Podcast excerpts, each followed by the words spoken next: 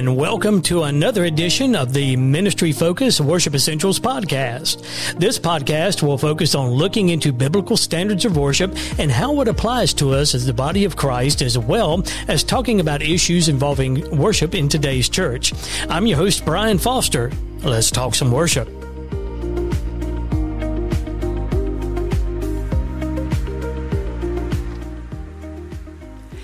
In Psalm chapter 101 in verse 1, the word of God says, I will sing of mercy and judgment unto thee, O Lord, will I sing.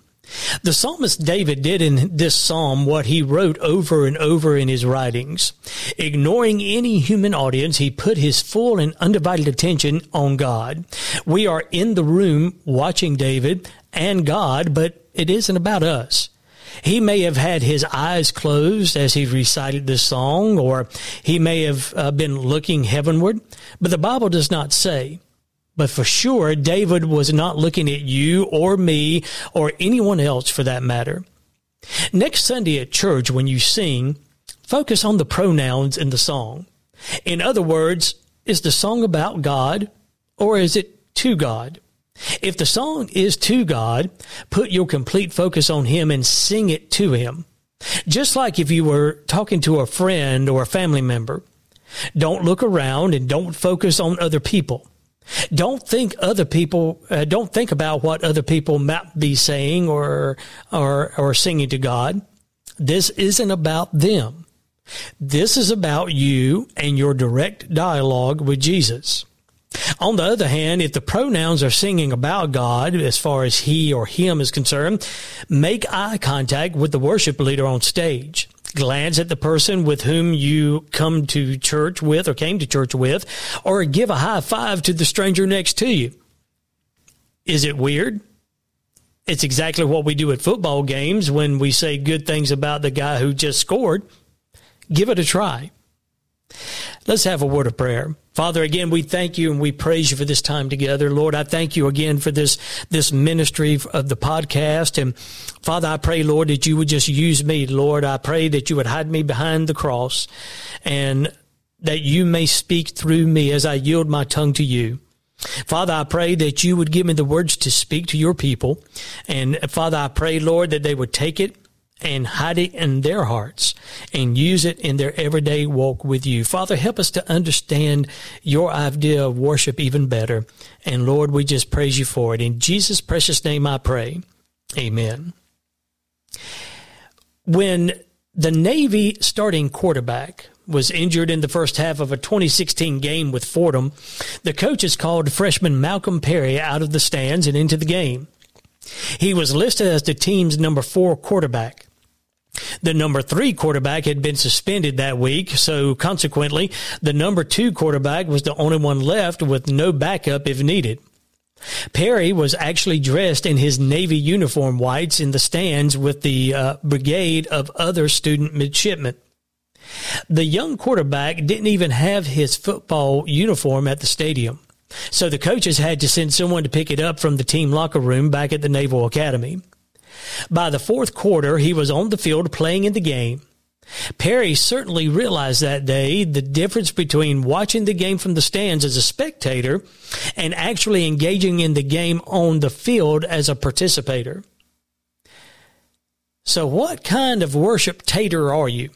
Now, I know that sounds country and it sounds a little bit off the wall, but hear me out. In corporate worship, there are two types of worshipers spectators, and participators.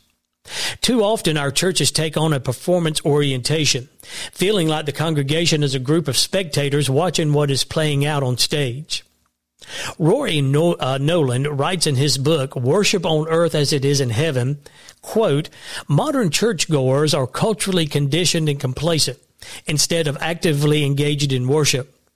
Worship has become a spectator sport Unfortunately, too many of us approach church in the same way, as casual observers instead of active participants. We come to listen to music. We'll join in and sing here and there, but we mostly hang back as if we're spectators observing a performance. We act more like outsiders and newcomers than God's loved children. We plop in the pew and wait for somebody to tell us what to do. The result, more often than not, is lethargic worship as opposed to passionate worship. Now, let's take a look at the difference between a spectator and a uh, participator. A spectator is someone who attends or watches an event or game as an onlooker, observer, or member of an audience. A spectator could be a fan or foe depending on who is playing and what is being played.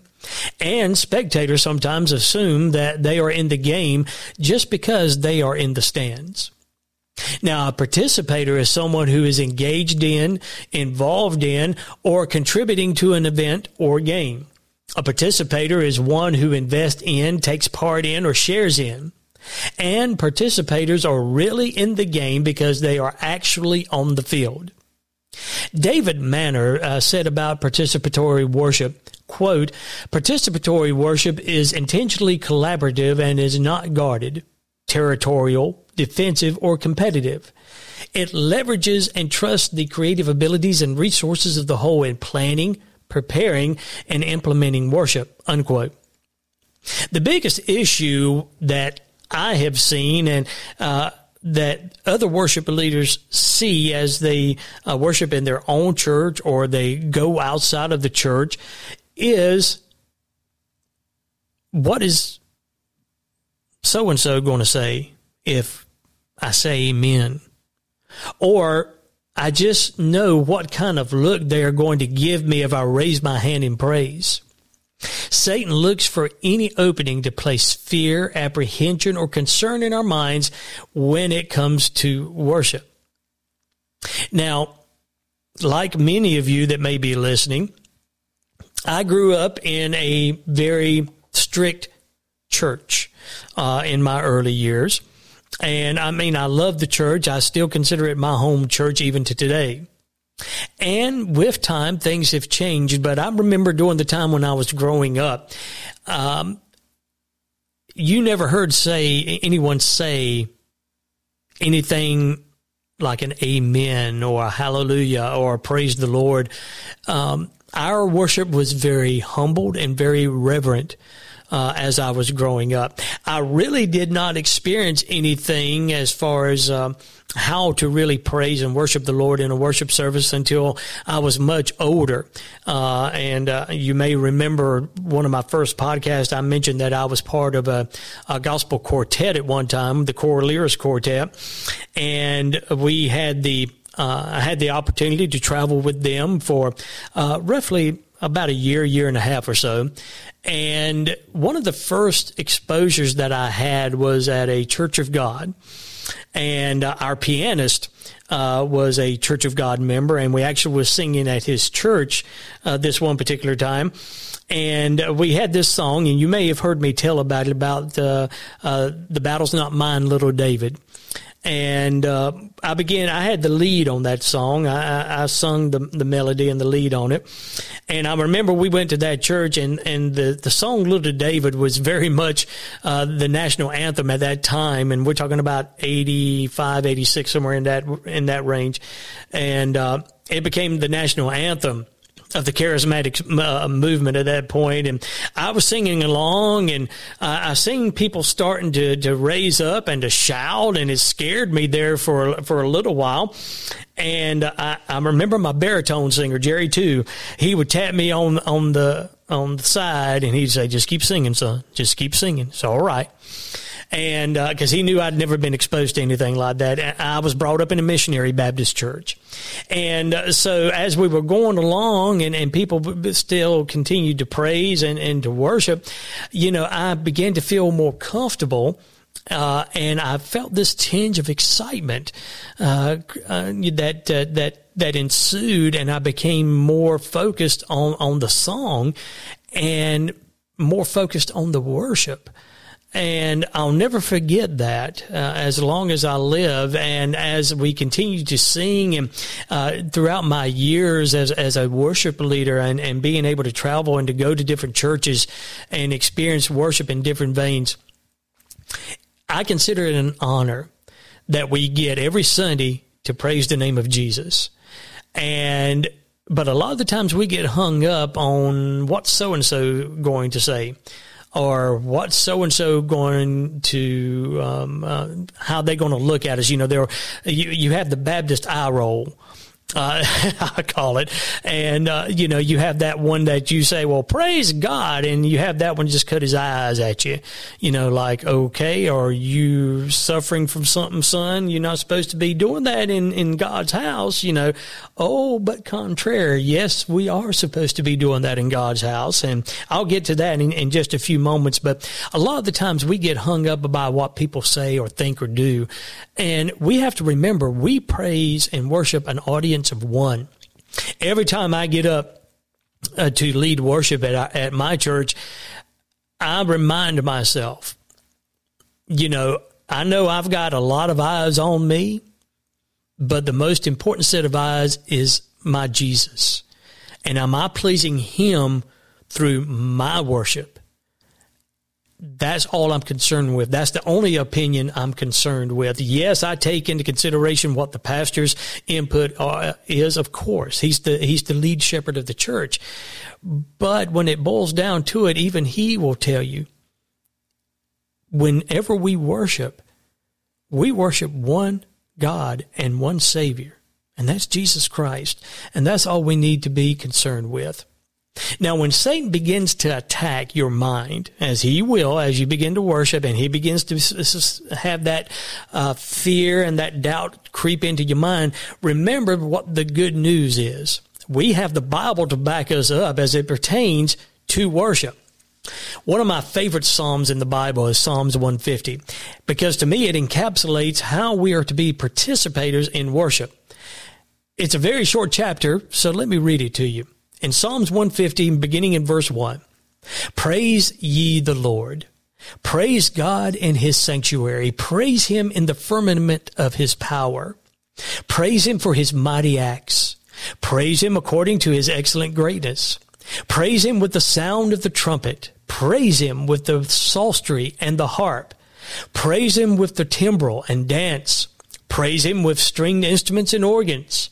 Praise him upon the loud cymbals. Praise him upon, the high sounding cymbals. Let everything that have breath praise the Lord. Praise ye the Lord. If that chapter doesn't encapsulate all of worship, I don't know what does. It pretty much covers now. Of course, we've talked about how in depth worship uh, worship needs to be.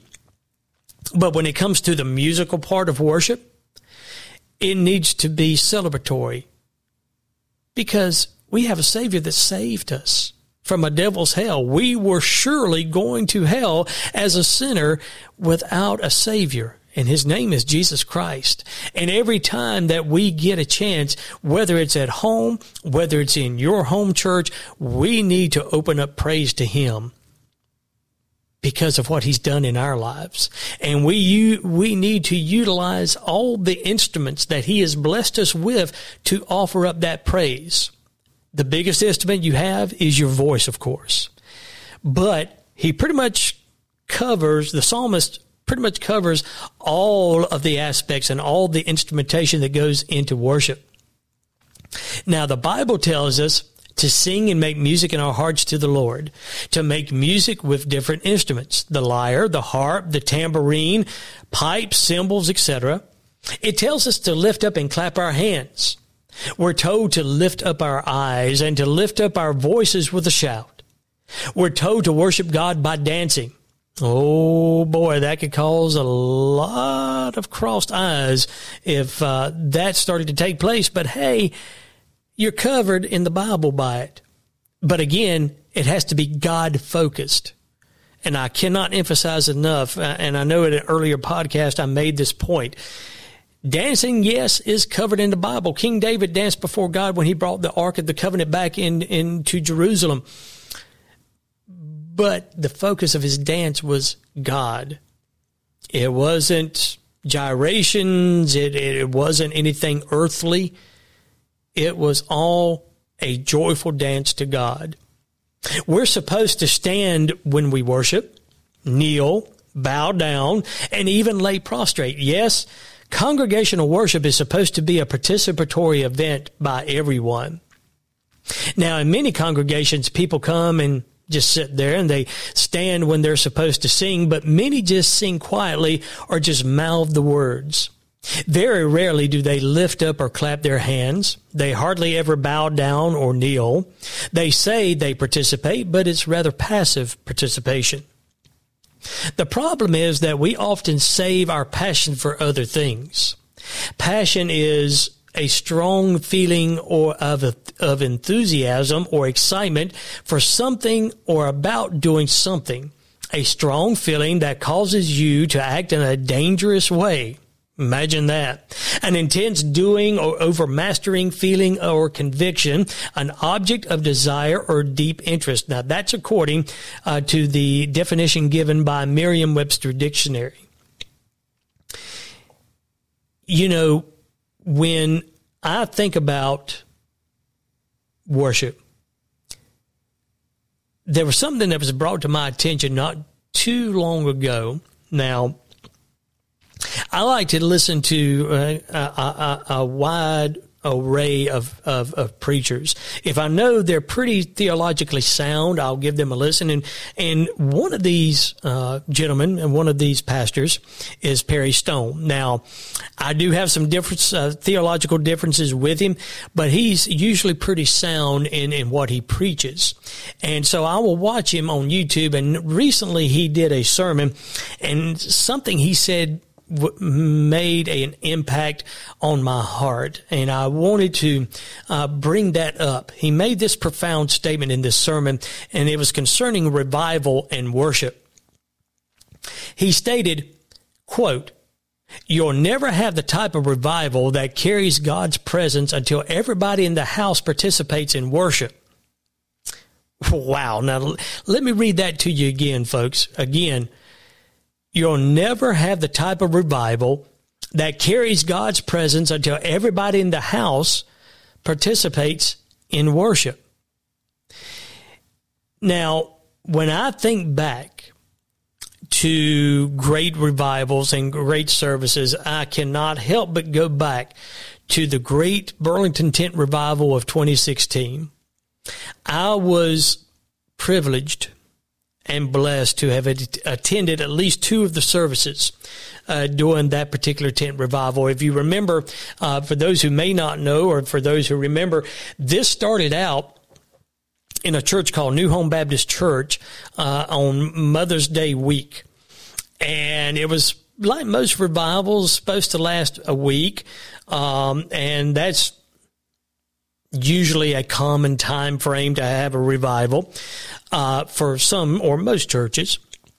But God began to move and the Holy Spirit, and you have to remember if, if you read the account of the Burlington revival, this actually started years earlier when a lot of the area pastors there in, in Winston-Salem and in, in, Greensboro and Kernersville and in the Triad area began to meet together over a number of years and they would meet and begin to pray specifically for God to move, to revive that area, to refresh that area. And through a lot of tears and a lot of prayer, the ignition point, I will put it, of the Burlington revival happened during this particular time period. And uh, of course, you know, evangelist C.T. Townsend uh, was preaching this revival. Well, one week turned into two weeks. And through every service that they had, they had a packed house uh, they were actually running out of room. Even the overflow area was overflowing with people. They couldn't hold everybody that was wanting to come for this revival. And finally, they began to pray, and uh, God in gave the instruction that they needed to take it out uh, of the church and put it in a tent. Well, n- no one knew about the tent and where to get one. Well, praise the Lord. Dr. Ralph Sexton had a, a, a tent and he got a hold of uh, Brother CT or some Brother CT got a hold of him. They got the tent and the rest became history. It turned into an 11 week revival. One of the things that I took away from that is the spirit of worship that began every service and I watched as many services as I could. There were some services where the worship was so sweet Now, again, when you have worship, that includes the word of God being given as well. But there were some instances and there were some services that the worship was so sweet and the Holy Spirit was moving so powerfully through the song and through the music that uh, uh, uh, Brother CT just allowed it to to flow and just allowed it to happen and allowed the Holy Spirit to do what He was doing uh, through the music and through the worship. And one of the, the times that I was able to, to go, I remember uh, that uh, Brother Jarrett Dixon, he was the worship leader for this, and he led us in Amazing Grace. And he, we actually done it a cappella and you talking about one of the sweetest sounds. And I, I remember looking, and I remember taking a video of this and looking around, and everyone was singing. Everyone, whether you're a sinner or a saint, should know Amazing Grace, how sweet the sound that saved a wretch like me.